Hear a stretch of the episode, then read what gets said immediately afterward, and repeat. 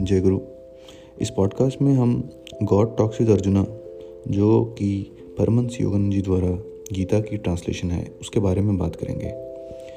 ये बड़ी ही unique book है, क्योंकि गुरु जी ने कहा है कि जो गीता श्री कृष्ण भगवान ने जो कही, जो सार कहा अर्जुन से, वो हमारी बॉडी में डिफरेंट फ़िज़िकल और साइकोलॉजिकल बैटल्स को ओवरकम करने का रामबाण है, का तरीका है।